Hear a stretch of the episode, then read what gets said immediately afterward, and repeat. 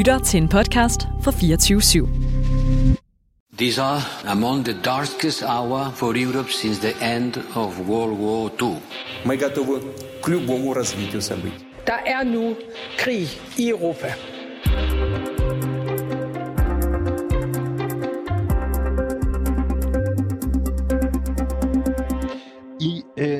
Hænder her, øh, Cecilie, der har vi et dokument, en ordre, der angiveligt er underskrevet af den fungerende russiske forsvarsminister. Øh, på russisk står der, at der skal produceres falske videoer og billeder, som skal vise ukrainske soldater behandle russiske krigsfanger helt umenneskeligt. Dokumentet gik viralt på Twitter i sidste uge, samtidig med at en separat video også florerede vidt og bredt. En video, som forestiller netop det, som det russiske dokument her lægger op til. I den ser man nemlig ukrainske soldater skyde på russiske krigsfanger. Du lytter til Krig i Europa, hvor vi i dag dykker ned i både videoen og det øh, dokument, vi står med her.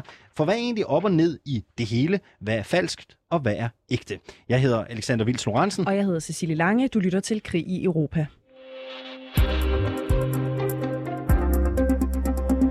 Nu tager jeg lige og lægger dokumentet øh, fremme her et kort øjeblik, og vi skal nok vende tilbage til det bare roligt. Men først, så skal vi prøve lige at verificere den her skudvideo, som du talte om lige for et øjeblik siden, øh, Alexander.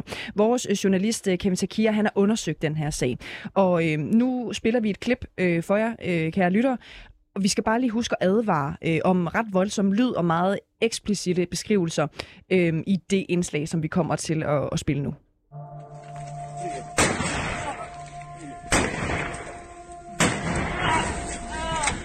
Офицеры! Офицеры кто? Tre tilfangetagende soldater bliver skudt i benet. De hyler. Yderligere syv soldater ligger på jorden. Nogle af dem bløder i sådan en grad, at blodet har dannet sig en pøl omkring deres kroppe. De ligger helt stille. Nogle af dem på maven, andre på siden eller på ryggen. De er stille på en måde, hvor det er svært at vide, hvem der lever og hvem der er død. De har et hvidt klæde om hovedet, og næsten alle har fået deres hænder bundet bag ryggen. Soldaterne, der skyder dem i benene, er angiveligt ukrainere, som dermed potentielt har begået en krigsforbrydelse. Sådan ser det i hvert fald ud i videoen, som de sidste dage af marts måned fyldte informationskrigen på sociale medier og i krypterede kommunikationsplatforme. Det centrale spørgsmål lige nu er, var det virkelig ukrainere, der skød i forvejen til fangetagende russiske soldater? Ah, godmorgen, Kevin. Jeg glemte det, men, men jeg er her nu. Jeg har ringet til Julian Røbke. Han er leder af open source afdelingen hos den tyske avis Bild. Han har sammen med sine kolleger undersøgt, hvad der foregår i videoen, som forestiller ukrainske soldater, der skyder russiske tilfangetagende soldater i benet. The soldiers with rifles who are shooting the prisoners of war, are they Ukrainian or are they Russian? Well, this is very hard to answer. There is an ongoing dispute right now. Uh, Ukrainian intelligence services and others are claiming that this is fake, uh, that these were Russian soldiers shooting Russian soldiers in a uh, sort of false flag attack. However, what we found out in our research is that uh, if we put together the pieces of the of the puzzle, it looks like uh, these were indeed Ukrainian soldiers uh, who, on exactly that day, liberated exactly this village from Russian occupiers and are claiming themselves that they were taking 30 prisoners of war, uh, which then apparently appeared in this uh, dramatic video. Videoen er sandsynligvis optaget den sidste weekend i marts måned i den lille by Malaya Rohan, uden for den østlige metropol Kharkiv. Ifølge den ukrainske journalist Yuri Butusov blev 30 russiske soldater til fangetaget. Men hvilke soldater fra den ukrainske hær er det egentlig, der optræder i videoen? What we are seeing is two different uh, types of soldiers there. We are seeing very, uh, let's put it this way, advanced troops with advanced technology, with the um, most modern helmets, most modern rifles, most modern uniforms.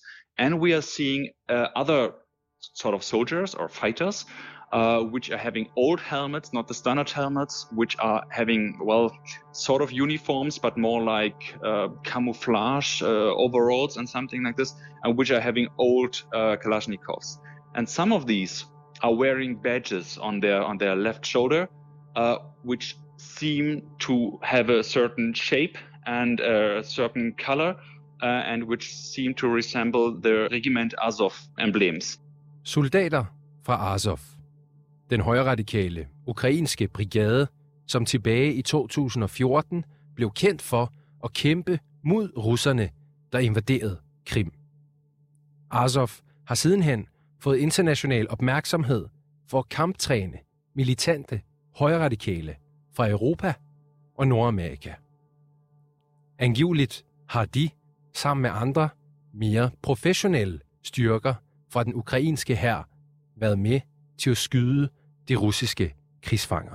What is interesting about this is that the, the reports we have from the Ukrainians is that soldiers from the 92nd Mechanized Brigade of the Ukrainian Army and volunteers close to Azov, to the Azov movement or the Azov regiment, uh, were uh, capturing exactly the town and the village uh, at exactly the day when the video appeared.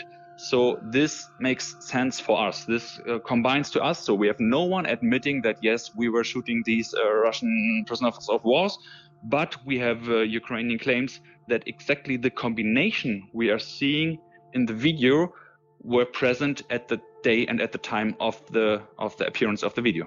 Den ukrainske regering har altså bekræftet, at præcis den slags tropper, som journalisterne på Bild er lykkedes med at identificere, generobrede byen, hvor videoen er optaget. Til gengæld har den ukrainske regering ikke bekræftet, at det er deres soldater og krigere, der står bag de formodede krigsforbrydelser. We have no 100% confirmation, especially not from the Ukrainian side, that these were Ukrainian troops which were committing these atrocities and were committing this war crime there. Uh, but uh, the alternative uh, that Russia, for some reason, knew at which day and at which exact location which Ukrainian cr- troops would be moving in and taking Russian uh, prisoners of wars and then shooting these people and then running away and just hours later the same location gets captured by the real Ukrainians which are treating the prisoners of war they are claiming they took in a great manner but not showing it this is I think very unplausible and this is why uh, I would say that there's a much higher chance that these are Ukrainian troops shooting Russian prisoners than that this is a false flag attack. What has the response been from the Ukrainian government? Well, there are different responses. I think we have one Ukrainian uh, government advisor who said that what we are seeing in the video is a war crime and there needs to be an official investigation of this, and he promised an official investigation of this. However, we also have the Ukrainian uh, general staff, as well as I think the SBU, the Ukrainian Intelligence Service, which were claiming at the very beginning that this would be a false flag and this had nothing to do with Ukraine. This would be psychological warfare from the Russian side. We are not seeing uh, an investigation so far. Medarbejdere i den ukrainske efterretningstjeneste har udtrykt skepsis om, hvorvidt det egentlig var ukrainere, der optrådte i video. Til gengæld har rådgivere i regeringstoppen meldt ud, at de tager de potentielle krigsforbrydelser som noget alvorligt, der burde undersøges. Nogle dage inden i informationskampene om, hvorvidt videoen var rigtig eller bare skuespil, så offentliggør den ukrainske tabloidavis Sensor en video. Videoen er optaget af en ukrainsk journalist på den samme plads, hvor de russiske krigsfanger blev skudt i benene og lå stille og livløst på jorden. I videoen ser man klart to forkullede lig. Ved siden af dem ligger forkullede dele af noget, der engang har været en menneskekrop. It shows very interestingly on the one side the same yard uh, with some damage there. So it's possible that there was some shelling, some artillery shelling or mortar shelling, but it's not really severe damage. It looks like more like from small explosions. There's one wall is missing and there's some scattered stuff lying around. And what is what is really appalling is that we can see bodies there and at least three bodies. They are lying on the ground. They are totally burned. So they were not burned by the explosion or by a fire. There's no sign of a fire around. But these bodies were burned probably by petrol, which was put over them and then burned. And we have one analyst, an open source analyst, who so far reasoned that this was a false flag attack. And he, even he said that he looked at the, at the boots, at the boots, at the shoes of these uh, people. And one of them, one of the burnt bodies seems to wear the same shoes as one of the shooting victims in the, in the video. So this does not mean anything in total conclusion, but it seems that someone is trying to cover up what happened uh, in this little village.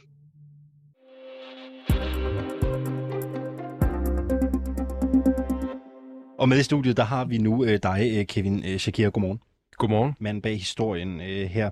Øh, nu, nu har vi jo gennemgået, hvordan videoen, der angiveligt forestiller russiske krigsfanger blive skudt på af ukrainske soldater, sandsynligvis er ægte. Men i begyndelsen af udsendelsen omtalte vi et øh, dokument, øh, jeg står med det her, du står også selv med det, øh, som blev delt parallelt med videoen, og som også gik viralt. Øh, det her dokument, hvor den såkaldte fungerende forsvarsminister i Rusland har underskrevet en ordre om at producere falske videoer og billeder, der skal forestille ukrainske soldater øh, forbrydelser mod russiske krigsfanger. Øh, det har du undersøgt ægtheden. Øh, derfor er det nærliggende at spørge dig, det dokument, vi står med her, eller den her ordre, er den ægte, eller er den forfalsket? Dokumentet eller ordren er forfalsket. Øh, hvis man bare ser på papiret, som det ser ud, så er det i den måde, det er skrevet på, i formatet sat op på, ligner det et officielt øh, dekret eller en ordre fra det rigtige russiske forsvarsministerium. Det har sågar også øh, stemplet fra øh, ministeriet. Men der er en ting, der adskiller sig, hvis man ser til det. Det er, at navnet, den fungerende forsvarsminister, hedder Dmitri Bulgakov, mm. og så er der en signatur ved siden af. Mm. Og signaturen er måske det mest unikke, som man dermed kan undersøge. Og det har jeg gjort. Jeg har smidt det i forskellige søgemotorer i øh, Danmark og i Europa, der bruger vi Google og Bing rigtig meget, og der kan man lave sådan nogle billedsøgninger, hvor man ser, hvor billeder har optrådt andre steder. Men der er også det, der hedder Yandex, som er en russisk gigantisk søgemotor. Og den måde, som de arkiverer billeder og symboler på, er på en ret sofistikeret måde, nærmest som en database. Og igennem en søgning af den her signatur fra den såkaldte fungerende forsvarsminister, så har jeg så fundet frem til, at øh, det optræder faktisk tilbage i 2020, den her signatur, i en quiz. Øh, og den her quiz hedder, hvad siger din signatur om dig? Så sandsynligheden er stor, at der er nogen, der har skrevet deres signatur, uploadet det, og så er der en tredje person, der så har trukket den her signatur ud af det system og smidt det på det her øh, dokument. Vi ser også den samme signatur optræde i et russisk blogpost, der handler om smukke signaturer, hvor man simpelthen har lavet en collage, øh, og hvor det også optræder også tilbage i 2020. Men der er jo så også øh, den lille tvivl, man kan have, der er, jamen kunne det alligevel ikke være Dmitri Bulgakovs rigtige signatur, vi ser, mm. også i de her quizzes? Og det er det ikke, fordi der er en italiensk faktatjekker, en skribent, anerkendt person, der har fundet en øh, ordre fra den rigtige Dmitri Bulgakov, som vi kommer ind på, hvem er om et øjeblik, øh, hvor signaturen er en helt anden, og nu står jeg her med, med papiret i hånden, så I også kan se det. Det ligner overhovedet ikke hinanden. Det ligner overhovedet ikke hinanden, og det her er så en anden øh, ordre, som så afkræfter, at den rigtige Bulgakov skulle have skrevet under på den her ordre, som altså lægger op til, at man producerer falske billeder og videoer, som viser ukrainske krigsforbrydelser. Jeg aner ikke, om du ved det, men hvem tilhører den her signatur, så der står på det her dokument, jeg holder? Det er det? et godt spørgsmål. Sandsynligvis en person, der har brugt en quiz for at finde ud af, hvad vedkommende signatur siger om den. Ja, det er en ærlig snak. Øh, der står, at det er den fungerende forsvarsminister i Rusland, der har skrevet under på øh, dokumentet. Hvem er den navngivende person i dokumentet? Jamen, Dmitri Bulgakov er faktisk øh, en person, der blandt sine titler hedder øh, vice forsvarsminister i Rusland. Og for at forstå, hvordan det giver mening, så skal man forstå opsætningen af forsvarsministeriet. I Rusland, der har man en hel række såkaldte vice forsvarsminister, fordi det er det, man hedder, hvis man har ansvar for forskellige dele af militæret. Og Bulgakov, han har så ansvar for logistikområdet. Øhm, grunden til, at jeg nævner det, det er to årsager. Den rigtige forsvarsminister i Rusland, Shoigu, har været lidt i flyverskjul de seneste uger, men har simpelthen ikke set ham. Og der har været sådan en diskussion på nettet om, hvorfor er det, at han er væk? Hvad har Putin gjort af ham? Den anden del af det, det er, at russerne har haft utrolig svært ved at trænge igennem i Ukraine på grund af logistiske udfordringer. Og derfor så har det givet en troværdighed i det at smide Dmitri Bulgakovs navn ind i det her dokument, som han, der har ansvaret for logistikken, fordi Shoigu, den rigtige minister, er væk, og så på den anden side, vi har nødt til, eller russerne er nødt til at få en med styr på logistik til at vinde krigen i Ukraine. Og det har så skabt øh, en diskussion blandt dem, der har lagt op, blandt andet Askilly Anonymous Conti, som jo er kendte for at lægge troværdige oplysninger, mm.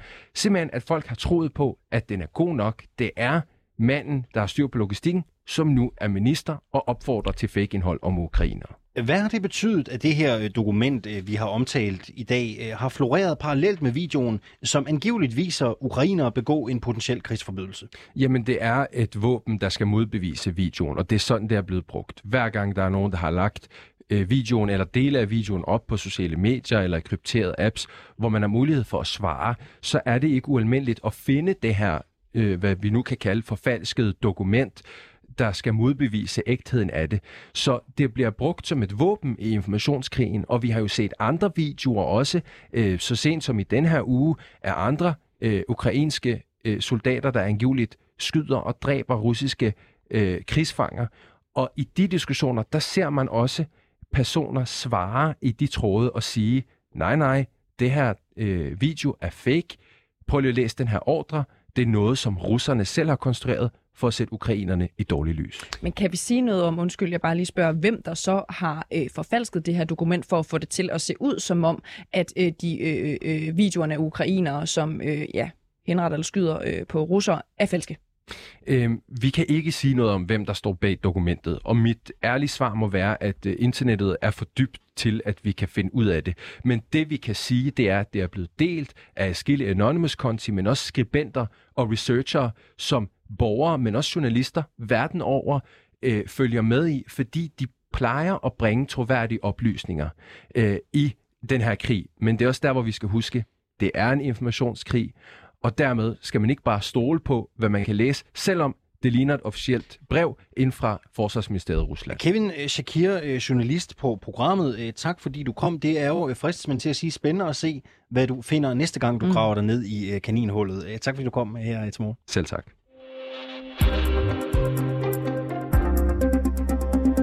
Søren Liborius, velkommen til Krig i Europa. Søren Liborius, velkommen til Krig i Europa.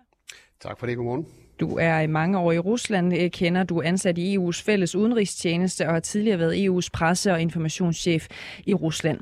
Øhm, du beskæftiger dig dagligt med desinformation, der florerer i forbindelse med krigen, og det er selvfølgelig også derfor, vi har øh, ringet dig op øh, i dag. Så Andy Boris, vi hører, at det her øh, falske dokument ivrigt er blevet delt, og at rigtig mange troede, at det var ægte med god grund.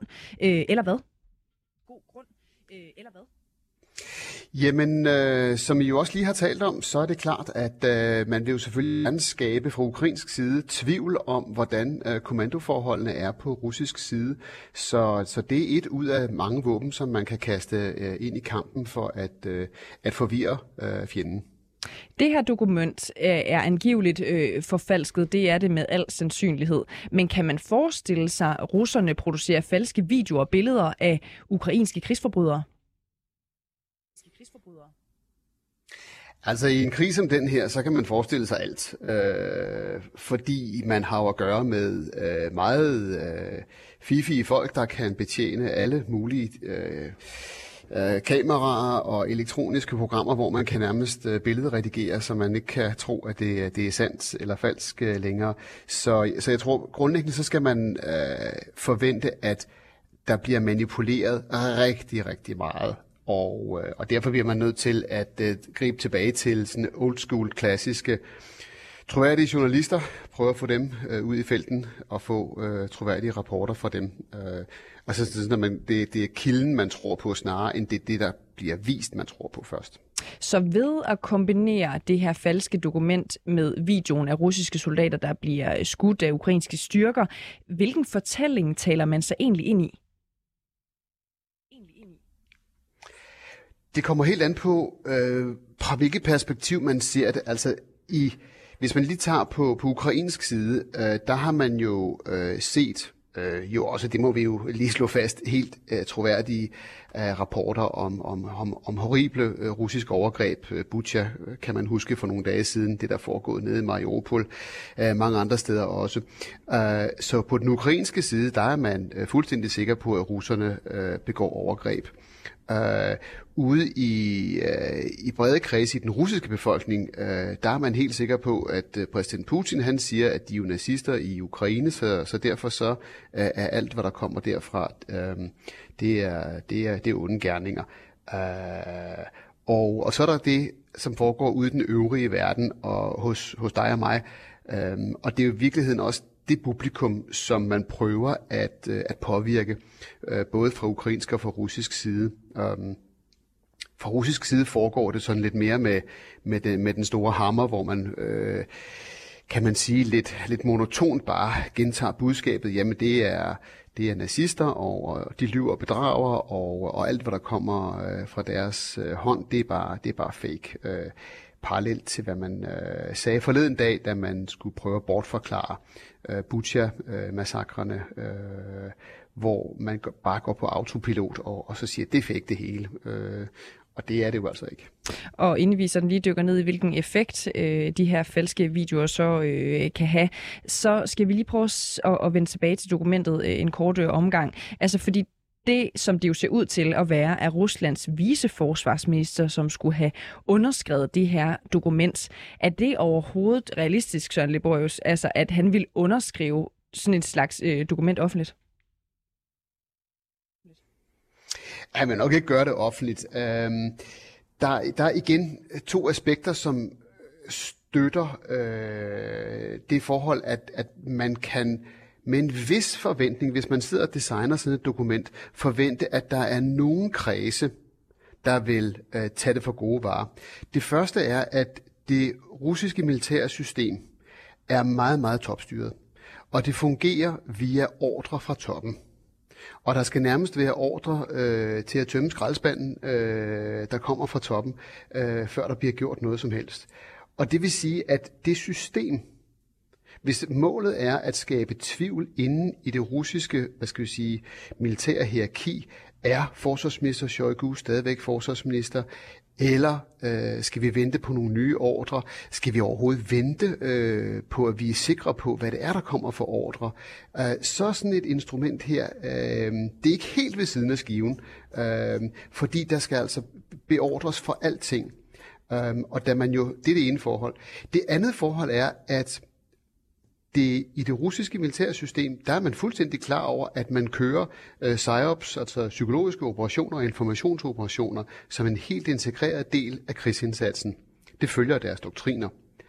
Og, og derfor vil sådan et dokument ikke nødvendigvis øh, være så langt ved siden af skiven. Der, der vil være nogen i de ledende hierarkier og rundt omkring ude i de, ude i de militære enheder, der siger, nå ja, det, nu skal vi, det skal vi nok lige tage seriøst. Mm. Og dagens øh, udsendelse her, den, øh, den går jo ud på, at, at vi gennemgår nogle af de videoer, der angiveligt viser øh, ukrainske soldater skyde russiske krigsfanger i benet blandt andet. Og derudover så dækkede CNN i går en anden optagelse, der viser ukrainske tropper, der skyder og dræber en i forvejen til fangetaget russisk øh, soldat. Søren Liborius, hvilken effekt kan det have for resten af Europas syn på Ukraine, at der florerer videoer med ukrainere, som ja, angiveligt begår krigsforbrydelser?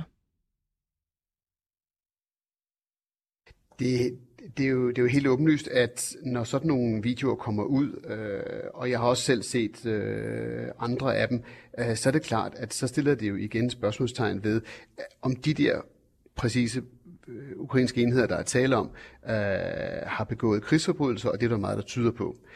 det interessante er, som I jo også tidligere havde i jeres indlæg der, det er selvfølgelig, hvad gør man ved det fra, øh, fra, fra ledende sider i, øh, i Ukraine.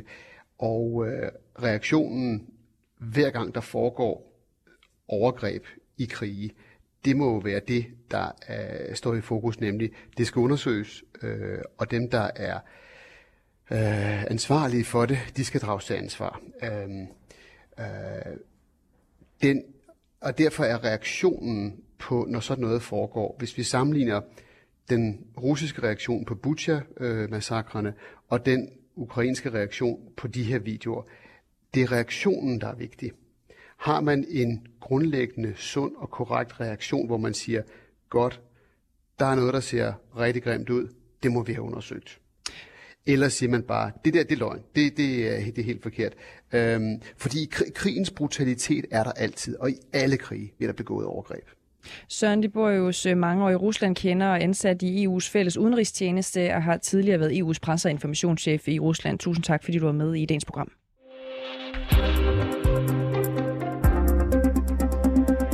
Vi startede dagens udsendelse ud med at se nærmere på en video, der ifølge den tyske journalist Julian Røbke angiveligt viser ukrainske soldater og krigere, der skyder til fangetagende russiske soldater i benene, mens de er bundet og har hvide klæder om hovedet. Efterfølgende er en anden video fra den samme plads blevet optaget, hvor man kan se tre forkullede lig, som kunne være nogle af de samme krigsfanger fra den første video. Astrid Kjeldgaard Pedersen, godmorgen og velkommen. Godmorgen. Du er professor med særlige opgaver hos Center for Internationale Domstole under Københavns Universitet, hvor du blandt andet har forsket i folkeret og set nærmere på krigsforbrydelser. Hvis det er rigtigt, det vi ser i de her videoer, hvor alvorlig en krigsforbrydelse er det så? Jamen altså, det, det er, øh, hvis man har, har øh, taget krigsfanger, og man, øh, så skal man behandle dem humant. Øh, de har en, en masse rettigheder under den tredje Genève-konvention. Og hvis man, øh, som vi ser her, forårsager øh, alvorlig skade eller øh, endda slår dem ihjel, jamen, så er det en oplagt krigsforbrydelse, og det er selvfølgelig alvorligt. Vi har før her i Krig i Europa talt med dig om russiske krigsforbrydelser, men vi har ikke talt eller hørt ret meget om ukrainske krigsforbrydelser. Er der flere eksempler end det, vi tager op i dag? I begyndelsen af krigen, der talte vi en del om, om at det ukrainske indrigsministerium havde lagt billeder ud af, af, af russiske krigsfanger, som blev så blev delt på nettet. Øh, og, og, og der talte vi om, at det er en overtrædelse af den humanitære folkeret, fordi den her tredje Genève-konvention, som beskytter krigsfanger, den har også en bestemmelse om, at de skal beskyttes mod offentlighedens nysgerrighed. Så det er sådan set en overtrædelse af den humanitære folkeret at dele og vise de her øh, billeder af identificerbare personer. Men det er ikke en overtrædelse af den humanitære folkeret, som vi som vil man vil kategorisere som en, en krigsforbrydelse. Det er den altså ikke alvorlig nok til. Så man siger, det her, altså det, det er, den her behandling af, af russiske krigsfanger, det, det er det første eksempel på deciderede krigsforbrydelser fra ukrainsk side, som, som jeg ser i hvert fald. Er der undersøgelser i gang om potentielle ukrainske krigsforbrydelser? Ja, det, det, der, der bør både være øh, internt i, i de ukrainske styrker, det er jo sådan en del af det her, når, når, når der er nogle soldater, der begår øh, de her forbrydelser og overtræder den humanitære folkeret, så er der en undersøgelsespligt øh, og, og eventuelt en pligt til, til at, at straffe dem øh, inden for hvad skal sige, de væbnede styrker selv. Derudover så ved vi jo, at der er øh, en, en efterforskning i gang øh, ved den internationale straffedomstol. Anklageren ved den internationale straffedomstol har har i gang til en efterforskning, og den omfatter både ukrainere og russere. Så der skældner man altså ikke mellem parterne i de to konflikter. Alle, alle skal, skal leve op til krigens lov. Hvem laver de her undersøgelser mere præcist? Jamen, lige nu er det jo, at det, altså, som sagt, så har den, den, den internationale straffedomstol i Haag, øh, det her har anklageren i gang sat en, en efterforskning, og, og han har jo så nogle efterforskere på stedet, som er i gang med hvad der må formodes at være en meget vanskelig øh, efterforskning, fordi det skal foregå under øh, meget, meget vanskelige forhold. Ikke? Der, der, er en, der er en konflikt i gang, mens de skal efterforske. Og de skal jo sikre de samme typer af beviser, som, som man skal i en, i en almindelig straffesag øh, herhjemme, for eksempel. Man, man skal, og det omfatter jo for eksempel retsmedicinske undersøgelser, vidneforklaringer osv. Det kan være meget vanskeligt, og det kan også tage rigtig lang tid. Så hvor meget ved vi egentlig om, hvad der bliver begået af forbrydelser i den her krig på nuværende tidspunkt? Vi, vi, vi skal jo se, at, at, at altså, der, der er jo interesse på begge sider i at, at få lagt frem, hvad de andre øh, foretager Så Vi kan jo også se, at, at det her med, at der bliver begået krigsforbrydelser, det har en, en betydning også på ligesom storpolitisk øh, plan. Det gør det vanskeligere for, for sådan nogle stater, der forholder sig afventende og prøver at holde sig øh, gode venner med alle. Hvis, i, Kina og Indien er oplagte eksempler, ikke? Og, og, øh, og, og, og ligesom blive ved med ikke at, at, at tage stilling, når vi ser for eksempel øh, russiske krigsforbrydelser. Ikke? Og der så vi jo Kina være ude og sige, øh, ja, nu skal vi lige have billederne verificeret øh, og sådan noget. Så, så, så, så altså, det er bare for at sige, det, det, det, det har en stor betydning, hvad, hvad vi får at se. Ikke? Øh, og, og jeg vil tro, at, at parterne vil gøre meget for i hvert fald at fremlægge den anden parts øh, overtrædelser af de her regler. Du siger, de efterforskere, der er i gang med at, at undersøge, hvad der er sket, arbejder i et meget udfordrende øh, terræn, i et udfordrende miljø. Det gør de jo selvfølgelig, fordi der er en krig i gang. Kan du prøve at sætte nogle ord på, hvad det er, de befinder sig i? Hvad det er, der mere konkret gør det så øh, øh, betændt eller så svært at arbejde i? Øh, det er jo en, en konfliktzone, og derudover så er det jo også på fremmed territorium. Altså, hvis vi forestiller os, når, når politiet herhjemme skal efterforske en sag, jamen så har de jo øh, hvad skal man sige, deres egen infrastruktur sat op, og, og de, de har, har øh, øh faciliteter til at gennemføre retsmedicinske undersøgelser osv. Her der er det jo nogen, der er, er, er, altså arbejder på fremmed territorium, og som som, som øh, ikke har kendskab til det lokale område, og, og der, kan, altså, der er masser af udfordringer forbundet med det. Udover det, altså helt selvfølgelig er det meget vanskeligt at, at, at gennemføre efterforskninger, i, mens der foregår en, en aktiv konflikt rundt omkring en. Her til sidst, øh, er der mere fokus på russerne end på ukrainerne, når det kommer til at afdække potentielle krigsforbrydelser? Det, ikke, ikke, det, det, det kan jeg, jeg har ikke noget øh, belæg for at sige, at, at der er. Øh, vi har set flere eksempler øh, på russiske øh, krigsforbrydelser indtil videre, men, men når, når der er øh, skal man sige, når, der, når der foregår forbrydelser på ukrainsk side, så bliver det jo også øh, lagt frem og har også mediernes øh, bevågenhed. Så, så, så, så det, det, det tror jeg ikke, man kan sige. Altså, vi, vi, vi får begge siders forbrydelser at se, øh, og så er der måske en, altså, det ligner, at russerne øh, er, er mere tilbøjelige til at, at se stort på, på krigens love end ukrainerne, og det kan der jo så være mange grunde til. Astrid Kjeldgaard Pedersen, du er professor med særlige opgaver hos Center for Internationale Domstole under Københavns Universitet. Tak fordi du var med her til morgen. Tak det. Du